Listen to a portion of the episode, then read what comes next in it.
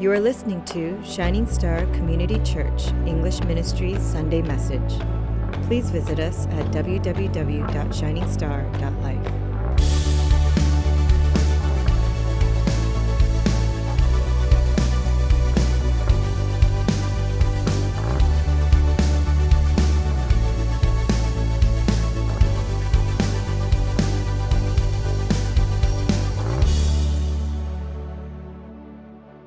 Here's, a few quotes I want to I wanna throw at you. Knowledge is power, information is liberating, education is the premise of progress in every society and in every family. Kofi Annan. Passion is energy. Feel the power that comes from focusing on what excites you. Oprah Winfrey. Winfrey. You have power over your mind, not outside events. Realize this and you'll find strength. Marcus Aurelius. The greatness of a nation can be judged by the way its animals are treated.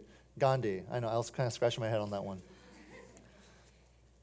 Human greatness does not lie in wealth or power, but in character and goodness. People are just people, and all people have faults and shortcomings, but all of us are born with a basic goodness. Anne Frank.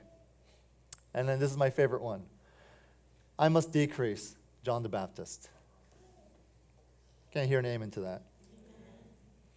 People are undoubtedly remembered by their famous quotes. Patrick Henry said, Give me liberty or give me death. And then now we have John the Baptist say, He must increase and I must decrease. And I think that little line right there provides a really good summary of what we need to learn from these verses today. So I have a couple points I want to make today, okay? My first is this don't compete with God. Can you all say, Don't compete with God?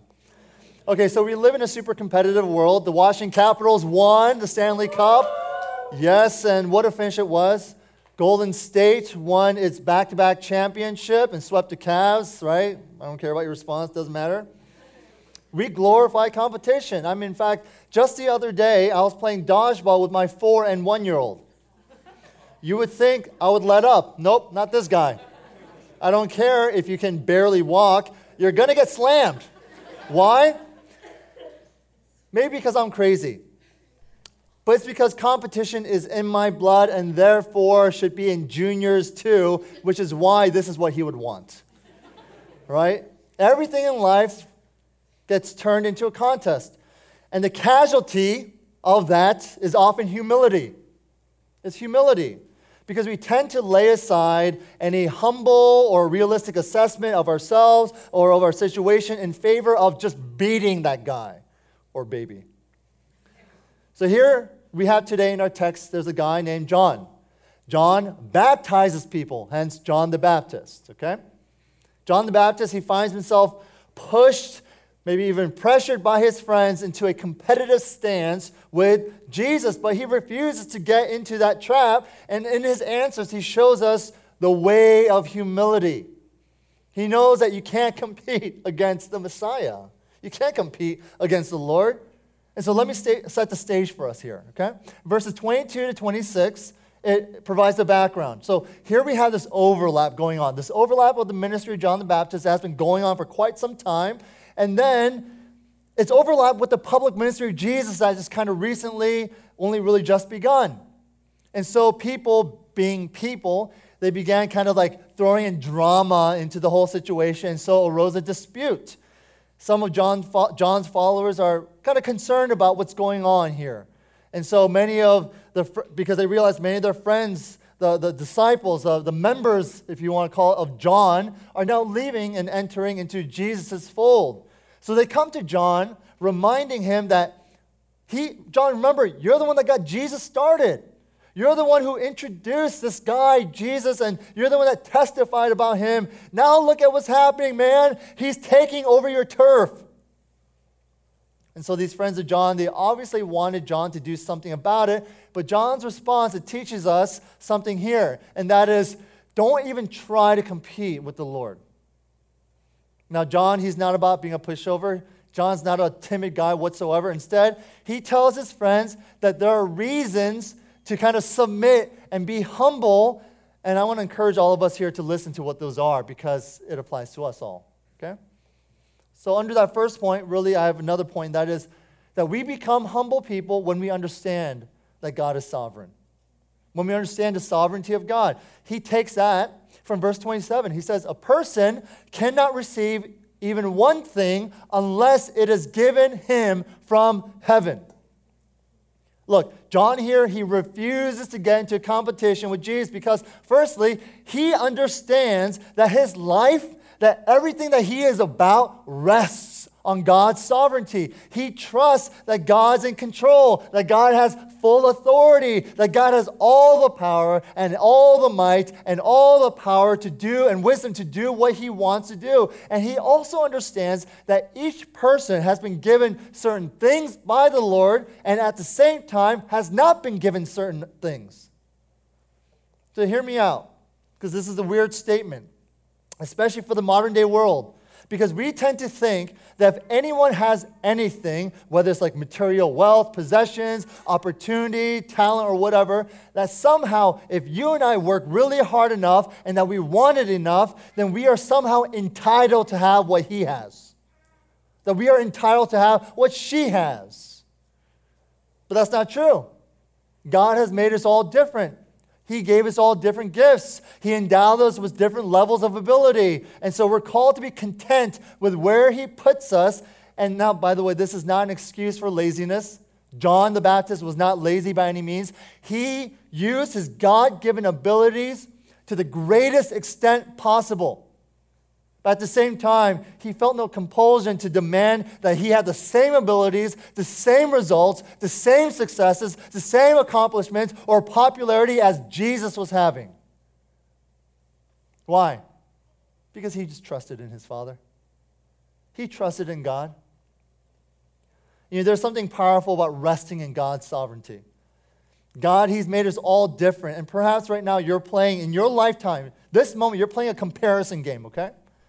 Some of y'all just graduated college and you guys are entering the workforce. Some of you guys have finished grad school or trying to apply to grad school or whatever. We're all playing this comparison game because I got this brother, I got this sister, I got this friend who's doing this much more than I am right now. And I wish, I wish I could be like them. I wish I could beat them at it. I wish I could cook as well as her. Or I wish I could play the instrument as well as him and stuff like that. The reality is this God has made us all different. Turn to your neighbor and say, You're different than me.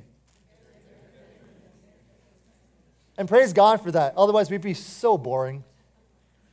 God has made us all different. And within this body of the church, thank God for that diversity, right? Thank God for the diversity. Because if we were all the same, we'd be one big unaccomplished group. One big unaccomplished group. We'd be a group with no vision. We need to start delighting in what He has made you to be and also what He has entrusted into your hands. God has given you something. In fact, He's given you a lot of things. But we forget what's before us because we keep looking at those around us. Oh, I can't wait till I make some serious cash like that person or like that person because I'm going to do so much for God, just like what that person's doing.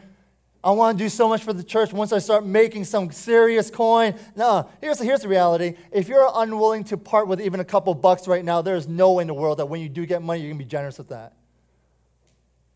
Oh, but Pastor David, once I get my life in order, have you ever said that before? Once I get my life in order, when's that going to happen? Like, really? Oh, my life will get in order once I get married. Uh uh-uh. uh Once I have kids, yeah, right.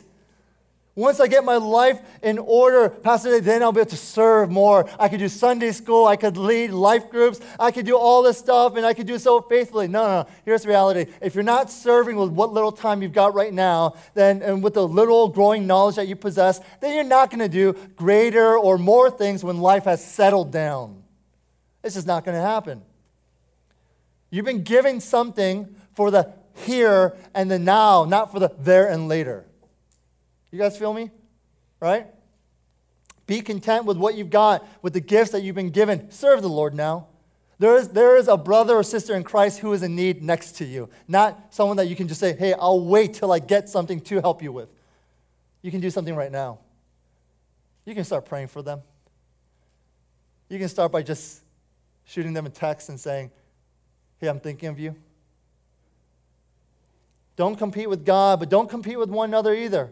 Because when we start competing with God, then we begin to say and think, God, I can't live with what you've given me because it is not enough for me. In fact, it is not good enough for me. I demand more. That's what we start thinking. That's why Paul wrote to the church in Corinth that was being eaten up from the inside with jealousy and strife. He said, For who makes you different from anyone else? What do you have that you did not receive? And if you did receive it, why do you boast as though you did not? To learn to rest in God's sovereignty is to learn to be content and to delight in all that God is already doing in you and through you and around you. God may be using other people in your life or in your life groups or in your workplace for greater things, sure. God may be doing some crazy, awesome, very high things with them. But that's, at that point, this is what we do. We, we don't get jealous. We don't start comparing ourselves. Instead, we start celebrating their success. You feel me, right? We start celebrating in their success, celebrating what's being achieved, celebrating what, what in the ability that at that moment, as hard as it is for you in your life today, that this is a God given moment where we can learn to trust in His sovereignty, where we can trust and say, God, I still feel like I'm in need, and I wish I could be like that person or do more, but God, I trust that you are leading me, that you are over me. Know that you are blessed you're blessed in so many ways that other people, when they think of you, they're probably thinking, I wish I could be like him. I wish I could be like her. I wish I could have what they, what they have. So be content with what you have and grow that ability or resource or gifting to honor God, but also to lift others around you. Amen? Secondly, John, he teaches not only being humble in the midst of the sovereignty of God, but he also teaches us something of self awareness. Okay? In other words, it's about humbly seeing ourselves in terms of our place in God's plan. So, John, he refused to get in competition with the Lord Jesus because he had a proper view of himself, meaning that he understood that there was more than simply his life, that there was something called the plan of God, the will of the Father. Verse 28 reads, You yourselves bear me witness that I said, I am not the Christ, but I have been sent before him. John, he didn't beat himself up at this moment saying, Oh man, I'm junk. I, am junk. I'm nobody. I'm worth nothing. No, he understood that God had given him a very important role. But his role, like yours and mine, was a supporting role.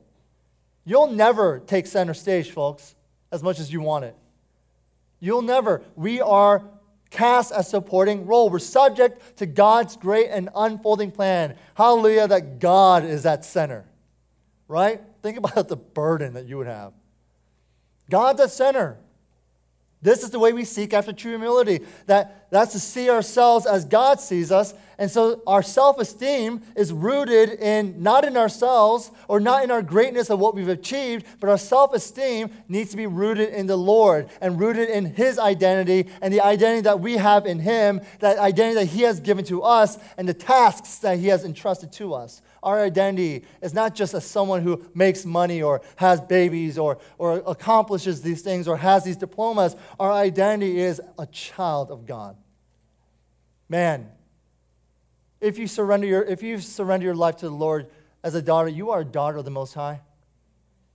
If you are a guy, you are a son of the Lord. Can you, can you imagine that for a second? We need to stop defining ourselves according to other people's successes and society's expectations. You know, John, he actually takes a few verses here to give us kind of a beautiful picture of how he sees himself, okay? So in verse 29, he calls himself the bridegroom's friend, i.e., the best man. He's the best man. Now, this is what he's saying.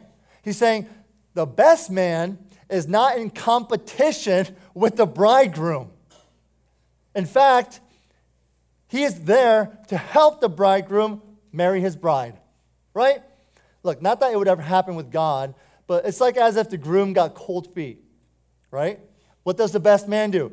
Dude, there's a window right there. Go. You're du- I told you not to marry her, right? Of course not. When the bridegroom has what? When he's when he's when he's got cold feet, the best man's job is to remind him of his love for his bride. You can do this. You guys love each other. This is going to be amazing. So imagine, if you will, if you trusted your best man to drive your fiance to the wedding. And along the way, he, the best man, began to think that she belonged to him. so I like five people just put the, yeah, that's crazy, isn't it? That she belonged to him. And then, and then when she walked down the aisle, and then there she held his hand, the bridegroom, there the best man was sitting, standing next to the groom, and, and he, was, he was just getting jealous. He was getting jealous that she was marrying him. That would be ridiculous, right? It would be really, really inappropriate, right? It would be downright creepy, right?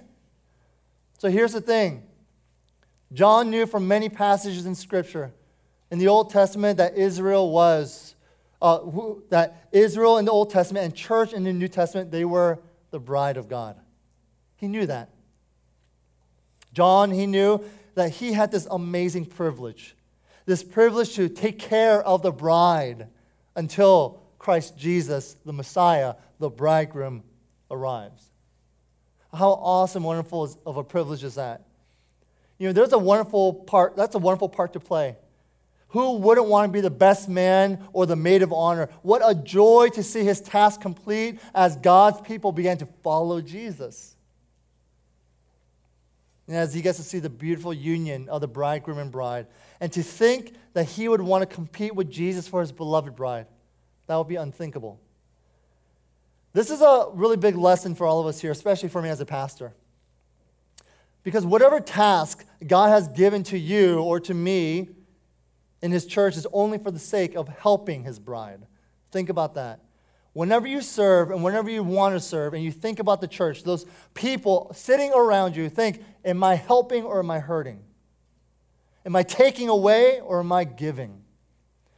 Is what I'm serving, the way that I can give, the way that I can pour, is it benefiting the person next to me? Is it glorifying Christ above me? Or am I somehow just ravaging and being so inappropriate and being a little creepy and taking away from the bride and the relationship that she has with the groom? This church is His. Amen?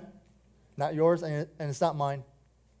The minute we begin to protect our turf, the minute we start competing with one another, maybe it's maybe some committee or some program that we started or wish to start. Maybe it's a spot on the praise team. Maybe it's a role within our life groups. But when we begin to hold on to our church the way that we want it to look, we begin to compete with the Lord. We begin, we've begin to compete for, effect, for the affection, the attention, and the influence over his bride.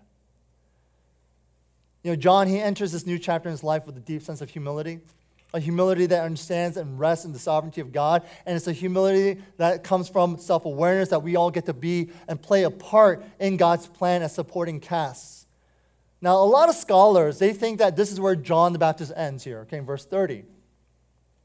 But John the apostle who wrote this gospel, he seemed like wasn't content on leaving it at that. So he writes a commentary commentary on why we should be humble, why we should decrease, and why Christ should increase. And so he doesn't just leave it at that, but he feels the need to expound on what John, the great words of John the Baptist, that I must decrease. Okay, so John the apostle, he gives three reasons. Not only, one, is Jesus a witness to the greater things of God. Two, not only does Christ have this amazing and interesting and unique relationship with the Father, but lastly, we need to listen and obey the things that Christ says because our eternity depends on it. The chapter ends with this verse, and it's no coincidence, by the way. Whoever believes in the Son has eternal life. Whoever does not obey the Son shall not see life, but the wrath of God remains on him. It's interesting. In Deuteronomy chapter 30, as Moses is dying, his last words to the people of Israel was this I call heaven and earth to witness against you this day that I have set before you life and death, blessing and curses. Therefore, he says, choose life that you and your descendants may live. Joshua, in chapter 24 of Joshua, as he was dying near the end of his life, he sets a very similar challenge to the people of God. He says, Choose this day whom you will serve, but as for me and my household, we will serve the Lord. Look, I believe that much of life's greatest moments are concentrated upon people when they're at crossroads. What's alarming is that according to verse 31, we're told something pretty, pretty big. We're told that the wrath of God, the anger that He has towards your sins, that it already hangs over our heads. Our guilt has already sentenced, sentenced us, that we're already determined recipients of God's wrath. And though Jesus has not come to condemn, but save us from certain disaster, that does not mean that you and I, for those of us who follow Christ, are on neutral ground. We are still at a crossroad, a crossroad of obedience or rebelliousness, because it's here at this crossroad in your life today that we can either listen, believe, and obey God or go the opposite way. It's never just about believing, people. Because you can straddle the fence and say, I believe. Uh uh-uh. uh it is only when we pick a side, when we follow in obedience, that will clarify to us and establish and verify and validate that we are, in fact, choosing Christ. That we know who we stand for and who we stand against. It's true that great men and great women are remembered for their great words, but more than anything else we could ever accomplish, we're simply reminded of John the Baptist because he tells us what's at stake. He tells us what ministry is all about, this thing that we do every week. He tells us what it means to be a disciple. And he says it this way Jesus must become greater, I must become less. He must increase, and I must decrease. The only way that we can ever pursue the calling that God has placed upon us is through the way of humility. We can never compete against God by expecting more than what God has already entrusted to us and expects us to use. Never compete against one another, but trust and listen to the words of Christ, and you will receive the greatest reward, and that is an eternity with Christ, where you get to revel in his unsurpassing glory, and we all get to be a part of that. Amen. Let's pray.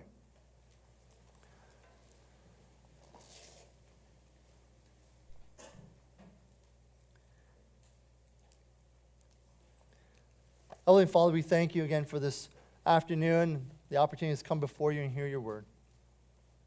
We know that you are the good one, the faithful one, the merciful one, the gracious one. How often, Lord, have we lived our lives in such a way where we compete against you, maybe intentionally or not, but we have competed against you.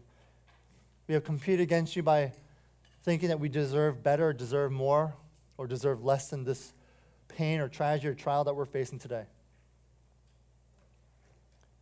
We compete against one another, thinking that somehow it really should be our way, our way and our will rather than your way and your will. God, I pray that you would remind us that you're in control. And that's a good thing. That's a great thing for us. Lord, that means we get to rest in your sovereignty. That means that the the greatest surprises in life, good or bad, that they never escape you. You know all. And because you know it all, in your wisdom and in your power and your might, and in your amazing divine hands and the way that you lead us, God, we know that we are yours and that we're protected. So lead us. Folks, I want to give you just a minute or two to reflect on what you've heard. Maybe we've been approaching the Christian life in a way where we think, well, we got it. I know what to do now. I know my next step. John the Baptist here, who has been, who was a forerunner of Christ, who is preparing the way, even he admits that you have to decrease. Let Christ be so well promoted in your life. Let the light of Christ shine so brightly in your day. Humbly submit yourself don't say, Jesus, I got this. Say, Jesus, You got me. Lead me now. Okay, let's take a moment and pray.